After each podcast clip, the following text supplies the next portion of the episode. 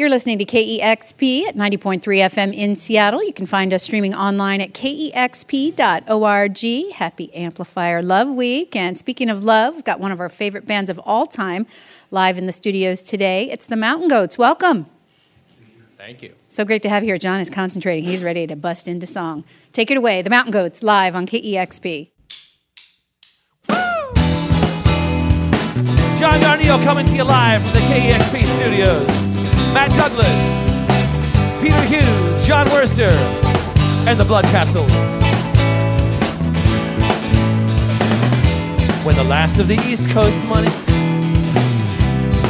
ran dry, and the casually dressed bill collectors started casually dropping on by,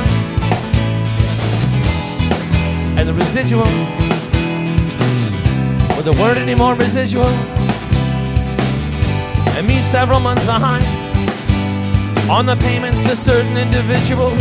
I strolled into the lobby, mouthful, blood capsules. I strolled into the lobby, mouthful, blood capsules.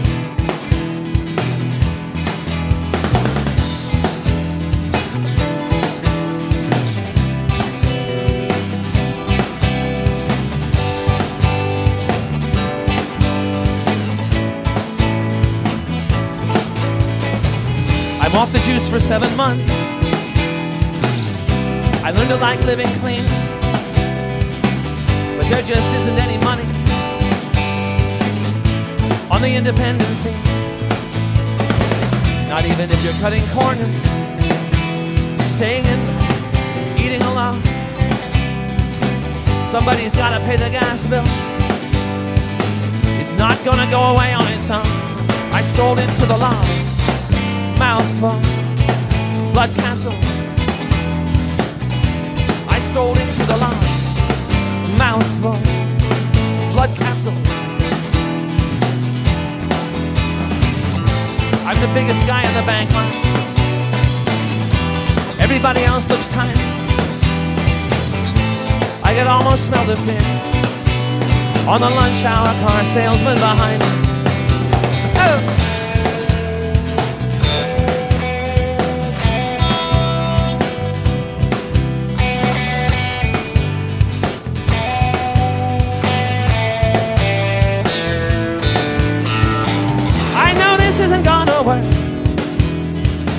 I guess I'll see you when I see you.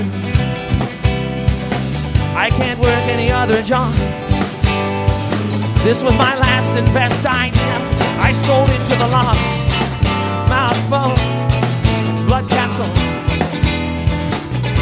I stole into the lobby, mouthful, blood capsule.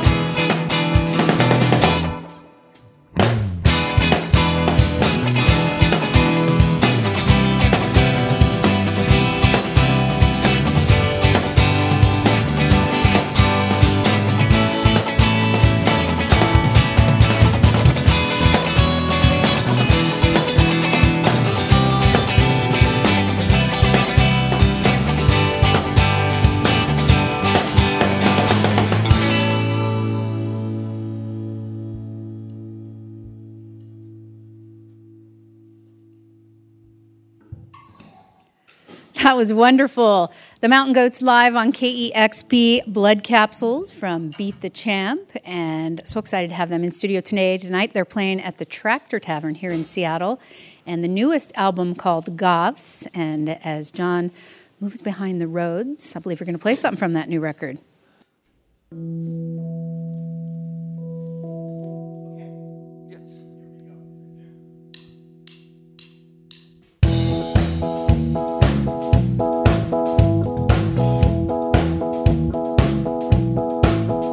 There's indifference on the wind, but a faint gust of hope at a club nobody goes to, with a musty velvet rope. Guys in motorhead jackets who knew him way back when haven't raised a drink in years, but now meet up again to remember how it was when they all thought they'd move away and ride in Lotus Sevens through the London streets one day. Nobody ever gets away.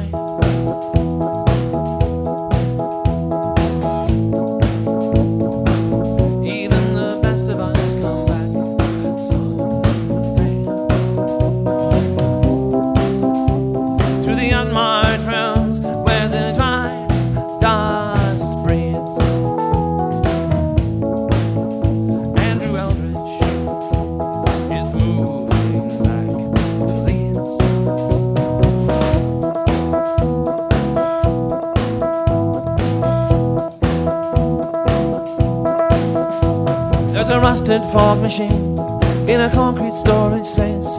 Letter number combinations with no meaning on its face. They won't make these anymore. It's a wooden coach and floor. No one will even steal it if you leave it by the door. With no sign to mark it's going, no tombstone for its grave. There will be goodbyes by dozens, so practice being brave.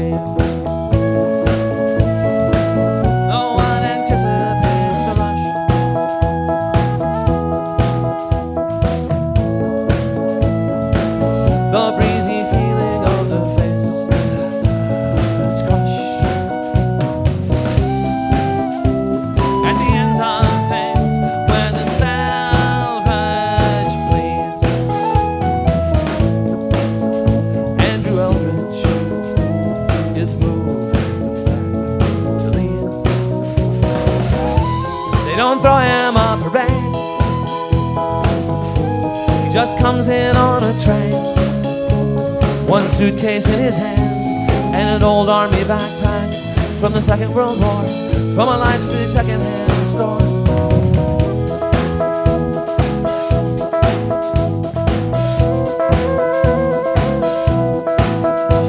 Pick the keys up from the agent, everything's been taken care of. No big changes in the roadways since you left that I'm aware of. Few old buildings gone for dust, some new ones in the way. They'll look just like the old ones when the winds have had their say. See the children down from London, you'll all be back too. Everybody tests the membrane, but no one pushes through.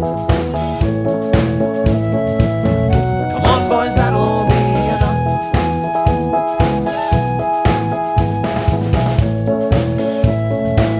You'd think your old friends would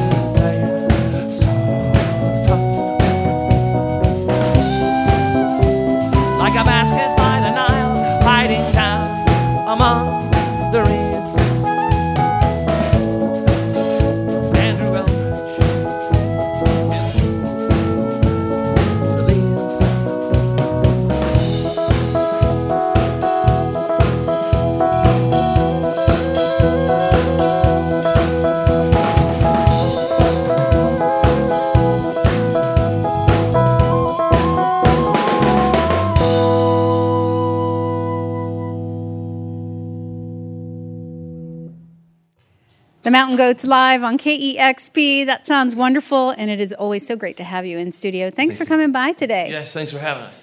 Love the new album, and you played something there from Goths, and then Beat the Champ before that, and fans and people who listen to your music know that you have mined all kinds of interests and life experiences for your records, wrestling for Beat the Champ, and you talked about Sweden, and I could go on and on, tarot cards.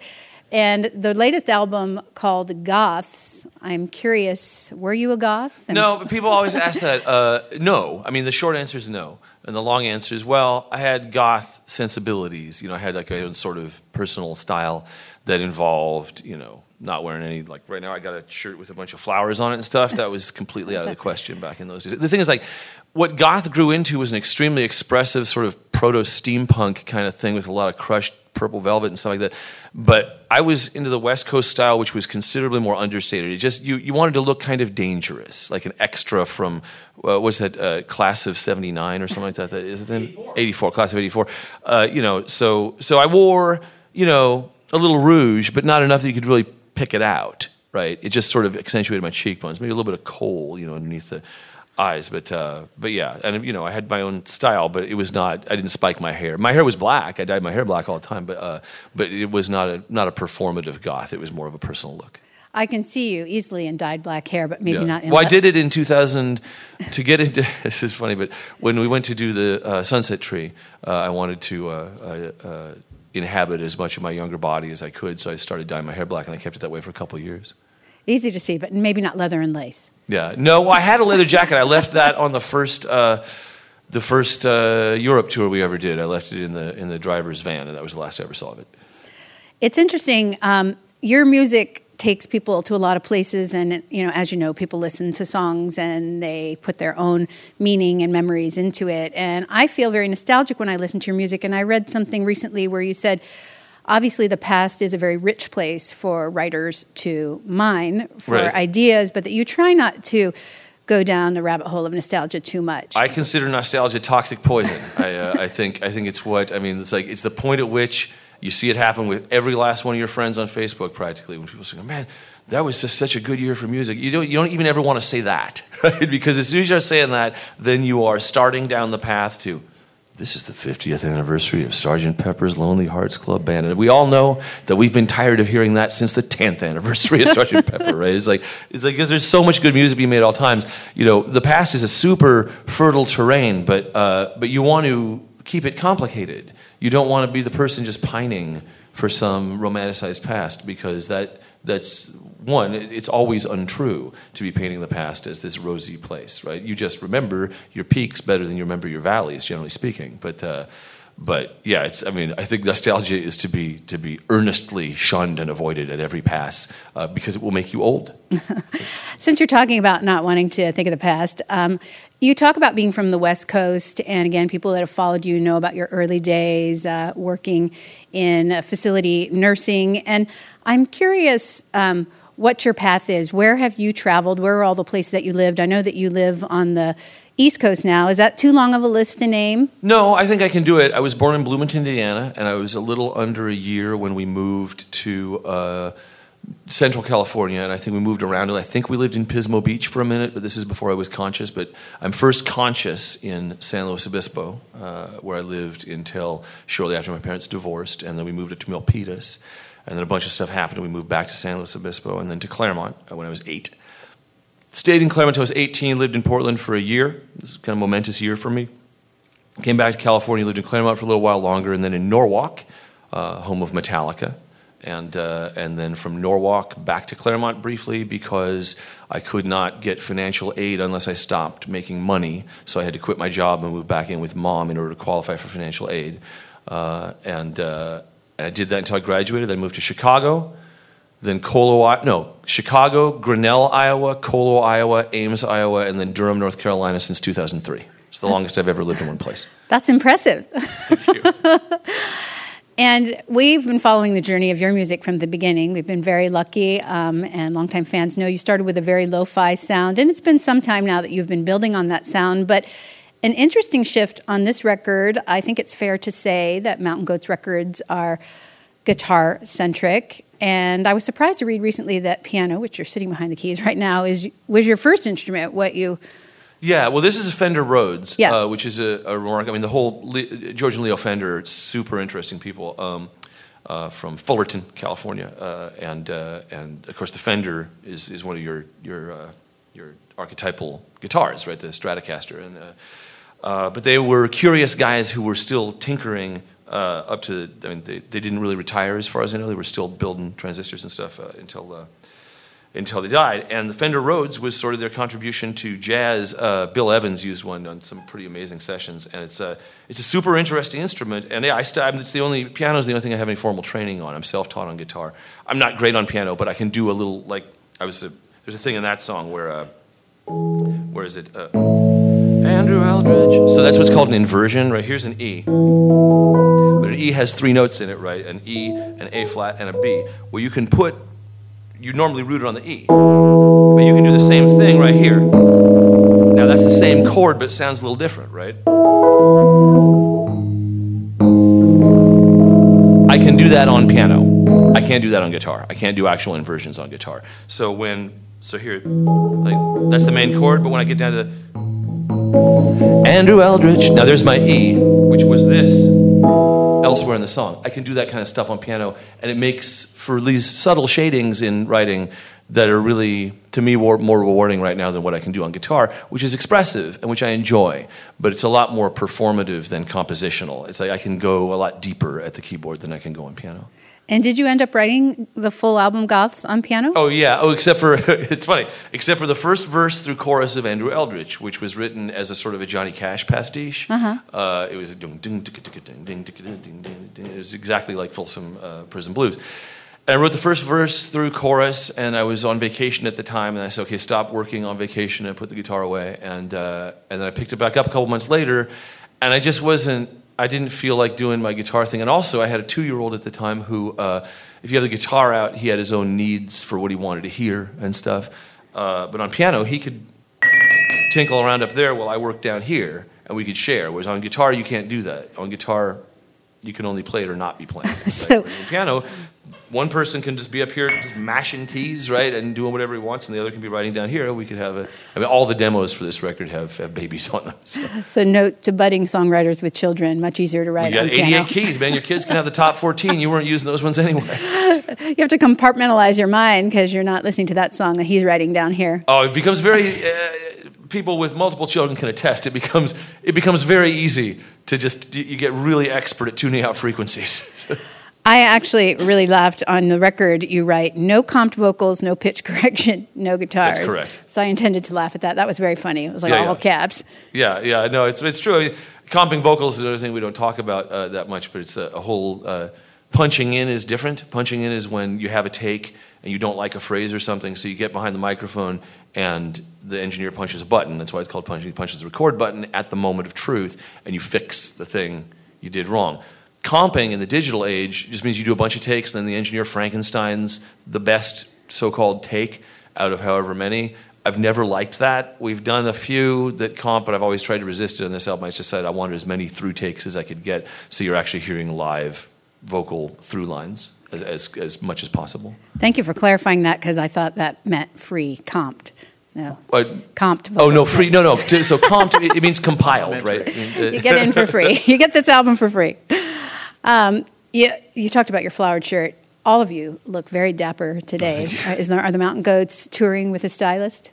No, I got some new clothes for spring. I got a suit made. This is a shirt that I had made. It was the first time I've ever done it. These are our casual clothes. So yeah, Peter's not even close to Peter dressed. He just looks dapper. And Matt, of course, if you're Matt Douglas, you're just going to look good. This is how it is. So, meaning no slight. To John Worcester over there. These burgundy pants were the last clean pants in my bag. So. I would say they're somewhat berry-colored. They're very nice. And John with an H wearing rust-colored pants today. Say again? You have rust-colored pants on. Yeah, you look very nice, all of you. It's only because he took berry. These count as rust. Otherwise, these would be berry or burgundy. We're live in the KEXP studios with the Mountain Goats tonight. They play at the Tractor Tavern. It is always a delight to have them grace the airwaves here at KEXP. And what have we got next?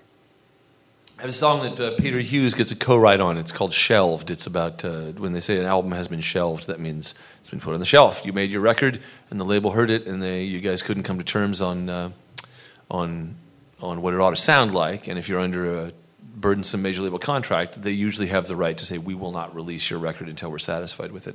This has happened to a number of bands over the years. This is about an imaginary band who's a new wave band who's being asked to do a sort of a quasi third wave Nine Inch Nails goth turn. Nothing more delightful than hearing what a Mountain Goats song is about.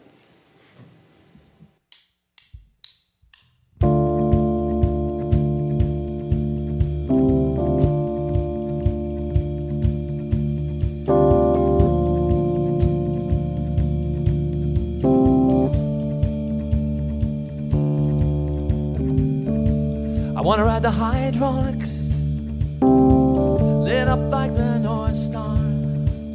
I wanna wallow in the spoils before the crowd. I wanna play my guitar. Not gonna sit up and beg. Not gonna do tricks. Not gonna stand here on a soundstage, tethered to a crucifix.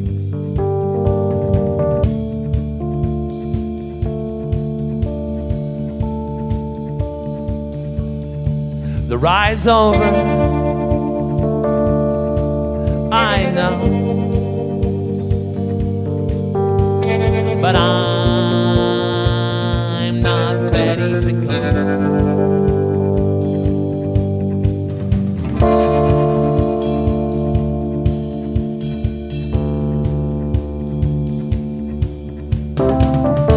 I wanna flash my pastel colors by the rail on a windy day at Pimlico.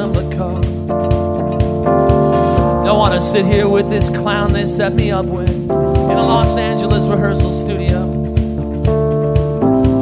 Not I'd go on a tour with Trent Reznor. Third of three, bottom of the bill. You can't pay me to make that kind of music. Not gonna swallow that pill.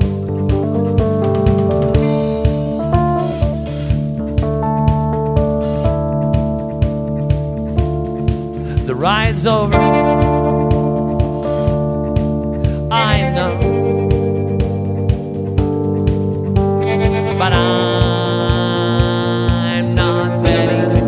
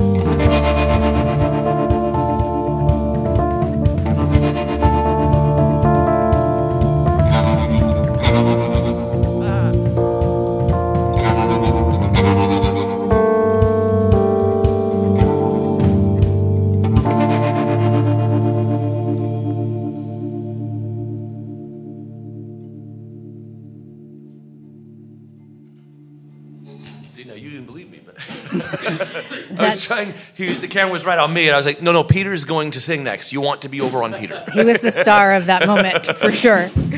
And that song sounding just as mournful as the subject matter. So, well, it goes major to minors. This is the thing about this record is there's a lot of, you're talking about piano, there's a lot of stuff that I just don't normally do on guitar. Mountain Goats on guitar has gotten more complex over the years, but...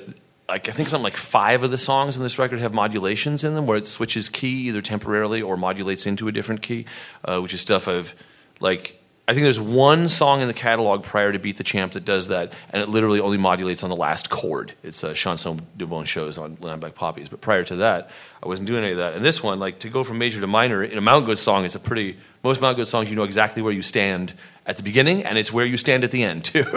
but since, I think, basically since All Eternal's Deck, we've been kind of growing from into a sort of more complex looks on that kind of stuff. Yeah, there are hundreds of Mountain Goat songs that just end dun dun dun. Yes, that are in D and that end exactly like that. Yeah, like you said, you always know where you stand. Well, it's fun. The camera should be on all of you. I mean, John over here simmering, and then he was so expectant. You could see the look on his face before he. You know, that splash is awesome. It's a beautiful role that he does there. It's really it's the best. I have the best musicians in the world in my band. What else about me? One of the best drummers in the business, for sure. And he's an extraordinarily talented comedian. He is. Actually, that's no joke. And it's not widely known he manages Uriah Heep. All right, everybody shut up. I don't know when you find time to slot him in. He's a busy man. What else can we say about John Worcester? We're so happy to have you here, and again, we can't thank you enough for coming by. My pleasure. Can we squeeze one more song out of you? Sure. Is 2008 considered an oldie? You've been doing this for a while. You're going to be playing. Yeah, the thing is, like, this one didn't really enter the set list right away. That's one thing. When you have a new record, you pick the ones you're going to play on the tour, but it's always really smart to leave some back, so that you can go and rediscover them. And I don't remember when we started playing this one. I don't think we were playing it on the Heretic Pride Tour. Heretic Pride Tour was the total emotional collapse tour, and I do not remember doing this one, but that doesn't mean that I didn't. But at some point, at some point, we started doing it as a duo, and then we were doing a show. I feel like the first time we did it, you hadn't even rehearsed it, right? That we just sort of popped you in. I'm going to be honest. I have no idea what song we're doing. We're playing San Bernardino. Okay. I appreciate that honesty. I wish I said something that would have shocked you. Oh, we're doing Fire Editorial. Why? My worst song. So it is not your worst. No, I don't. What's his worst song? So no, it's Fire Editorial is a hard one. That was a song that took a very long time to write. But San Bernardino, I think we did it as a duo a little bit, and I think in all likelihood we actually just had John jump in on it one night, and I discovered that it worked well.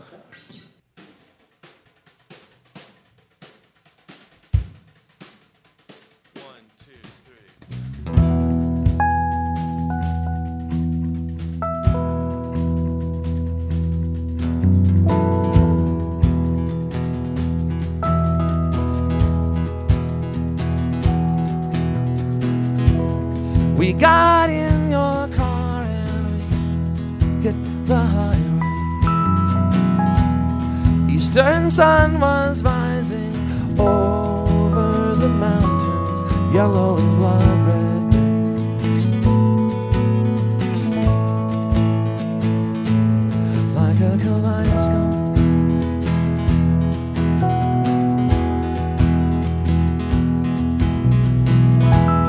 Flaming swords may guard the garden of Eden, but we consulted maps from earlier days, dead languages on our tongues, holding on to our last hope. And the day was bright and and the highway sign said San Bernardino welcomes you.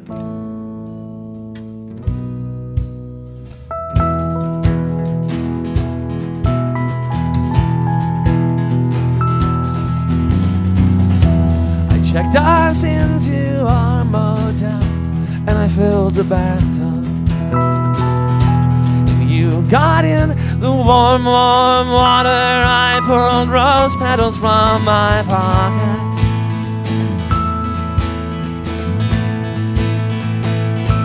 I loved you so much just then.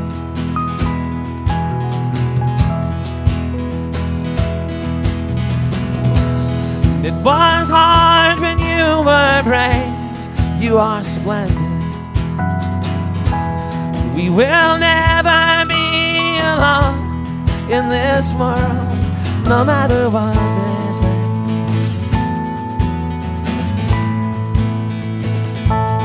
we're gonna be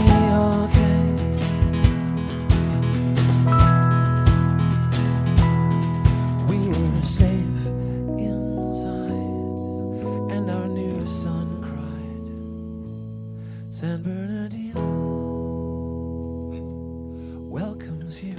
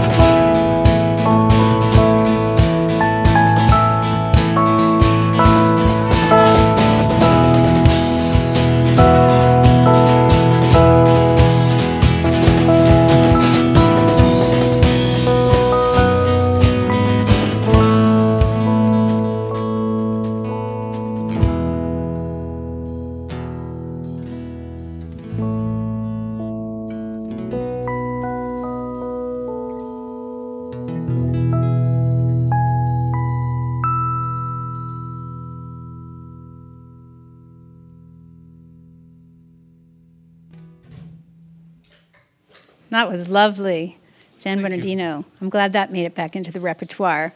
Tonight you can see this fine band at the Tractor Tavern in Ballard and New York. They're coming for you June 23rd and 24th at the Beacon Theater. You all look and sound great. Thank you. John, Matt, and Peter, thank you so much. Thanks. New album, Goths, out on Merge Records. Thank you. Thank you so much. You've got to tune to KEXP Seattle.